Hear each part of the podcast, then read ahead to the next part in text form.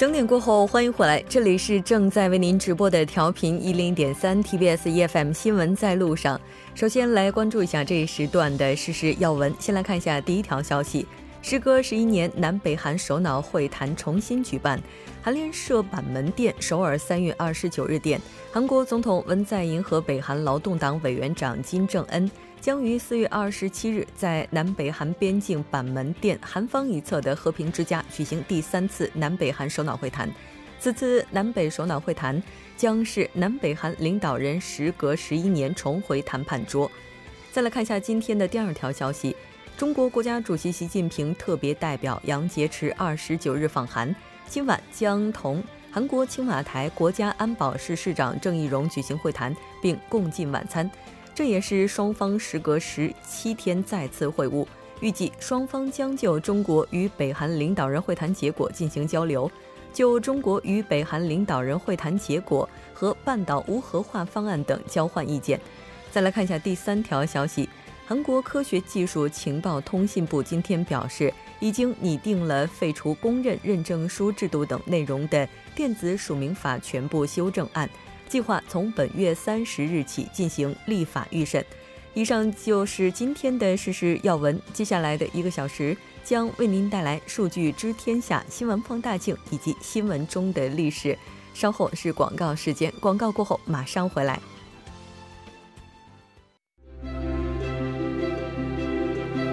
得数据者得天下，知数据者知天下，数据知天下。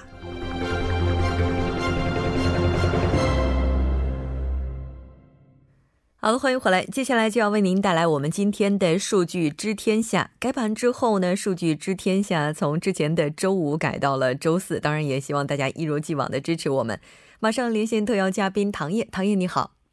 木真你好，大家好，很高兴和您一起来了解今天的数据。今天您为大家带来的是什么呢？今天给大家带来的数字呢是2032，那这个应该是一个年份了，它和什么有关呢？没错，这个数字呢是本月22日韩国统计厅发表的2017年韩国社会指数的一份调查结果。那么根据结果显示呢，在2032年的时候呢，韩国的总人口数将会出现逐渐减少的这样一种迹象。统计厅表示，当到了2060年的时候，韩国的人口增长率将会变成负 0.97%。是的。其实我们之前在节目当中呢也提到过，说大概到25几年的时候，韩国人口可能剩下会不到100万。当然是这个前提是，如果按照目前的人口趋势走下去的话，我们也来看一下韩国目前人口它这个各个年龄段的占比情况是怎么样的。同样根据这份调查结果呢，到2017年为止，韩国的总人口数为5145万人，比前年呢增加了0.39%。那么韩国的中位年龄在2014年的时候就达到了40.3岁，去年呢甚至创纪录的达到了42岁。那么专家预测，如果到2033年的时候呢，人口的中位年龄有可能将达到50.3岁。那么从年龄的占比上面看，2017年65岁以上的高龄人口占到了总人口的13.8%，大约呢是707万6000人，而未满15岁的青少年占到总人口的13.1%，约为675万1000人。那么也可以看到，65岁的老年人的这个比重呢，是比青少年的这个比重还是要多一些的，也是韩国第一次出现高龄人口多于青少年人口总数的这么一个现象。那么做一个简单的计算就可以知道，韩国的老龄化指数呢，目前已经达到了 104.8 了。是的，没错，应该说这个情况真的是不容乐观。那各个比率的话，它也是在变化当中的，也就是说它是一个动态的变量。我们来看一下。通过这个统计结果的话，我们可以看到，从2015年的时候，15岁以下的青少年人口占到总人口的13.8%，那么高于呢高龄人口所占的12.8%。高于1个百分点哈。在2016年的时候呢，青少年人口还是以0.2%的微弱优势，也是略高于高龄人口的。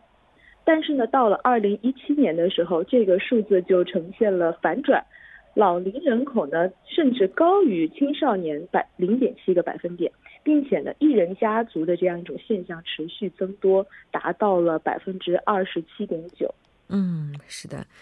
到了2017年的时候，高龄人口超过这个幼龄年龄比较低的这个人口，应该说这对于现阶段的经济增长而言，它未来肯定会成为一个隐患的。从地区来看的话，有什么样的特点呢？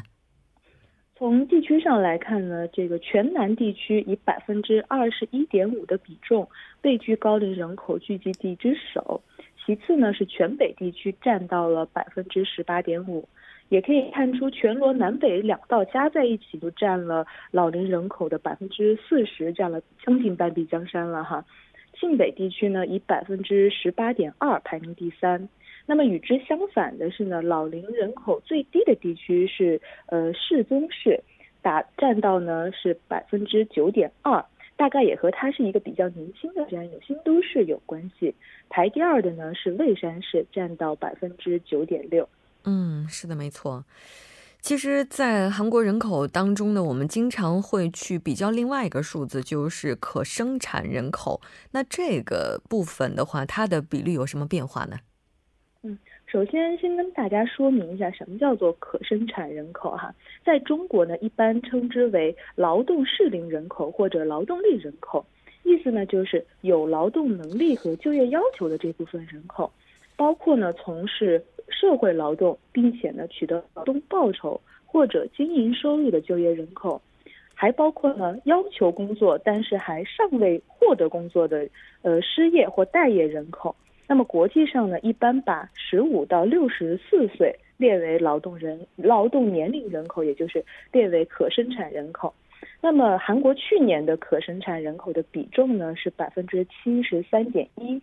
这个数字呢与2010年的数据是齐平的，但是呢比2016年的73.4%要降低了0.3个百分点。如果拿高龄人口除以可生产人口数并乘以100的话，我们可以得出的是老年抚养比是为18.8人。那么根据统计厅的预测呢，到2060年为止，韩国的老龄化指数为434.6人，老年抚养比呢为82.6人，将会比现在要高出4倍左右。是的，没错。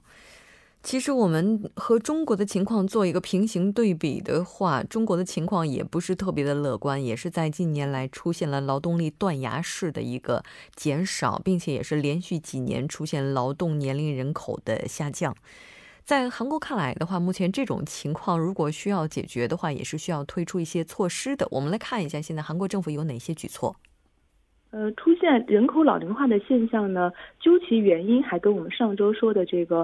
韩国结婚年龄推迟提到的是一样的，跟出生率不足是息息相关的。那么根据统计结果，我们也可以印证，到2017年的出生率呢仅为1.05人，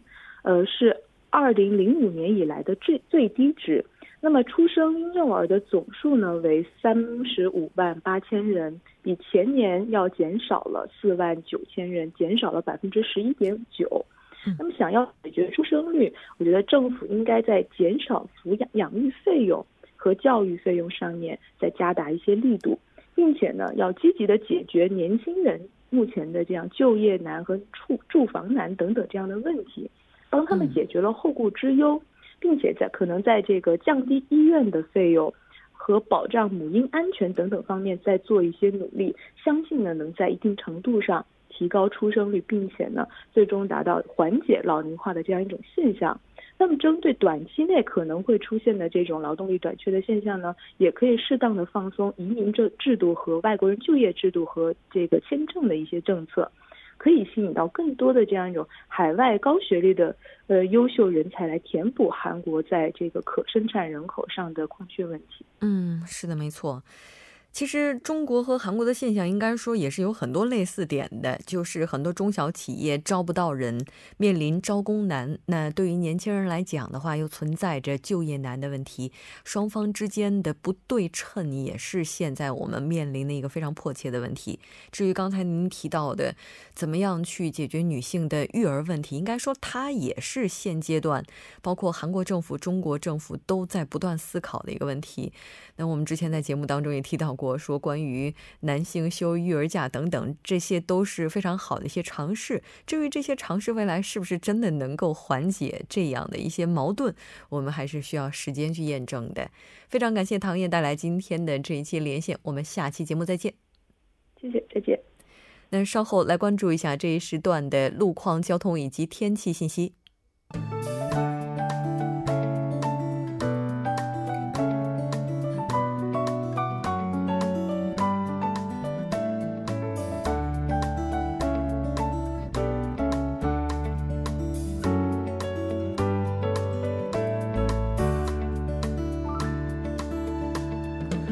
晚间7点13分， 依然是由程琛为大家带来这一时段的路况及天气信息。 继续来关注晚高峰时段首尔市的实时路况。 第一条消息来自良才大路奥林匹克公园至顿村十字路口， 之前停滞在该路段3车道上的故障车辆问题已经得到了及时的解决， 路面恢复正常。 接下来是在江边北路9里方向， 圣水大桥至永东大桥这一路段， 之前发生在该路段的交通事故， 目前相关人员已经把事故车辆移至下行车道上进行处理， 还望来往的车主们参考相应路段保持安全车距，小心驾驶。 好的，继续来关注天气。 雾霾天气还在持续， 预计从4月1号开始， 受冷空气的影响，大气扩散条件转好， 雾霾将会得到有所缓解。 气象部门建议公众们需注意及时关闭门窗， 做好防风防雾霾， 并准备尽量减少外出， 外出时需要携带口罩、纱巾等防尘用品。 一起来关注首尔市未来24小时的天气预报。 今天夜间至明天凌晨 晴转多云， 最低气温9度， 明天白天晴， 最高气温20度。 好的，以上就是这一时段的天气与路况信息， 我们稍后再见。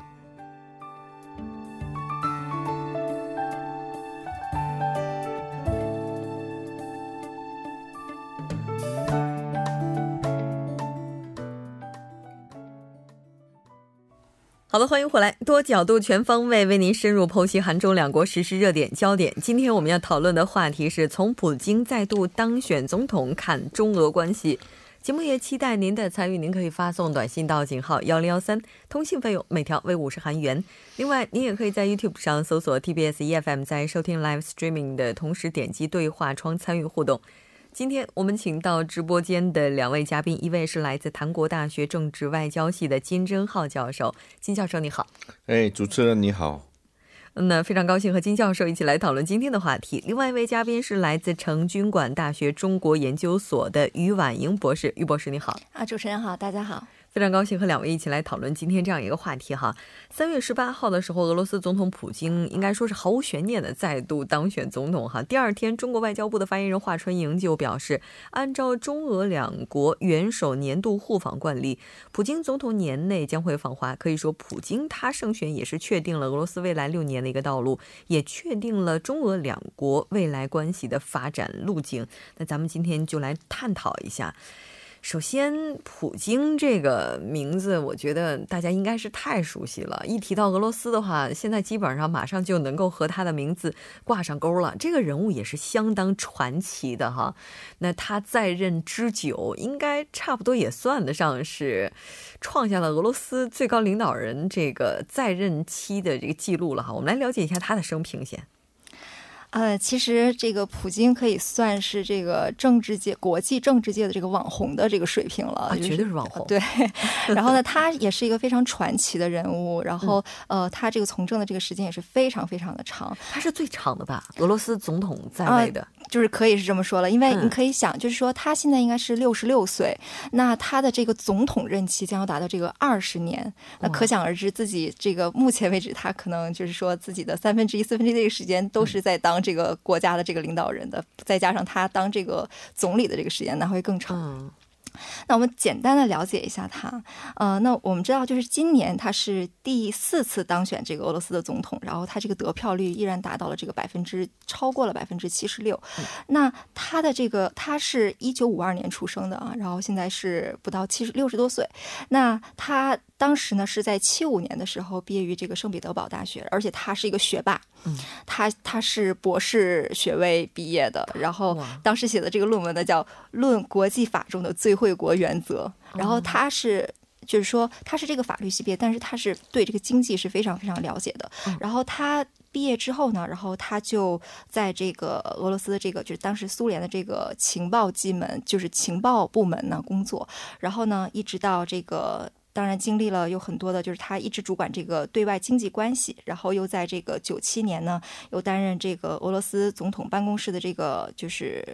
总务局的这个副局长，然后开始他的这个他非常华丽的政治生涯。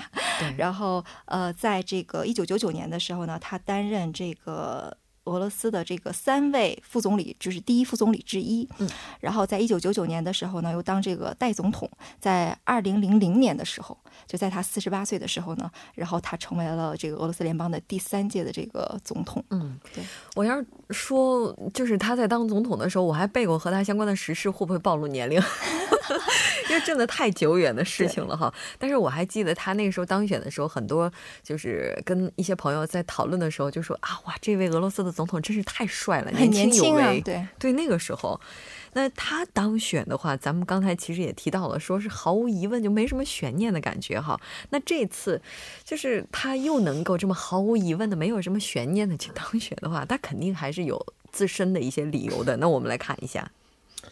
这个我们这样看哈，这个普京这个他这个本人呐，就是对白俄罗斯的这种民族主义特有信心的。最近CBS 有CNN 里头有一个节目，就是他的传奇啊。他本来呢就是一般要当一个公务员的，他看到一个这个东西德的合并，还有一个就苏联的解体以后，他里头一些很深的感触啊，然后投入到一个政治界。因为他本身年轻的时候参加一个摔跤也选手的，对，听说。然后后来呢，他对政治特有兴趣，然后呢，他慢慢掌控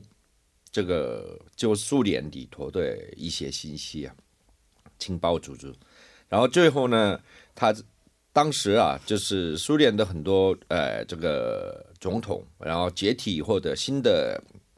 他那个总统呢，就是我们也知道他都爱喝酒的，然后出事，他里头这个办公室里头做事，然后慢慢掌控到，然后最后呢，他就是他的这个是口号就是重建俄罗斯的。这个俄罗斯呢就是跟往不一样，但是他要重建新的俄罗斯，然后给很多俄罗斯人一些希望。还有他用一个能源的政策出口的方式啊，也是把俄罗斯发展的迅速又稳定下来。那后来说到西方的制裁了，但是这次的选举的结果啊，我觉得应该是自然的现象，因为这种国家是我们是可以说全体国家、权威国家，就是我们民主国家的选举跟他们的国际的民主选举多少有不同，但是已经超过76点多，已经算是很成功的啊。其实像这个普京啊，他应该说自上任以来的话，他在凝聚力方面，在包括这个就是他的这种个人的一些手腕方面啊，应该说都是非常引人关注的。那他在国际方面的这个影响力应该说也是非常高的。那当然不知道这个部分的话，像之前这个苏联时期和美国抗衡啊等等，现在这个情况怎么样呢？现在的情况啊，你说那个选举的这个问题啊，就是我们可以这样这个解读啊，俄罗斯社会啊，对，也是多民主社会的，它主要是一个白俄罗斯人为主的。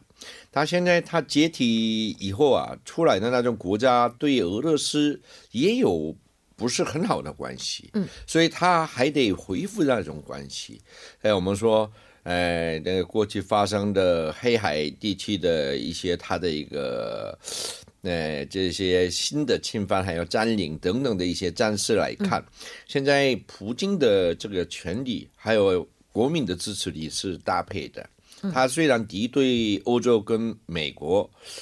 当时很多国家都是给他们制裁的时候，他们就是认为这个俄罗斯不会多久就会崩盘了，解体了，但是维持的还是很顺利。到目前来讲啊，它还有一个往前发展的余地。这主要的原因呢，这个美国的特朗普一样啊，美国特朗普是白人支持的，就是劳动阶级的那个白人支持的。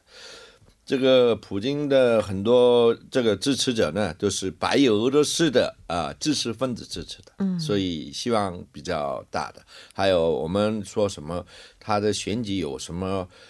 这个，我们说受贿啊，什么那个强制的行为呢，可能是不大了解俄罗斯的国内这个政治的这个判断，外边是这样说，因为他们的组织管理方式还是很这个紧密的，而且管理系统方面呢，漏洞比较少，所以这次的选举的成功，算是还是俄罗斯的这个往前发展，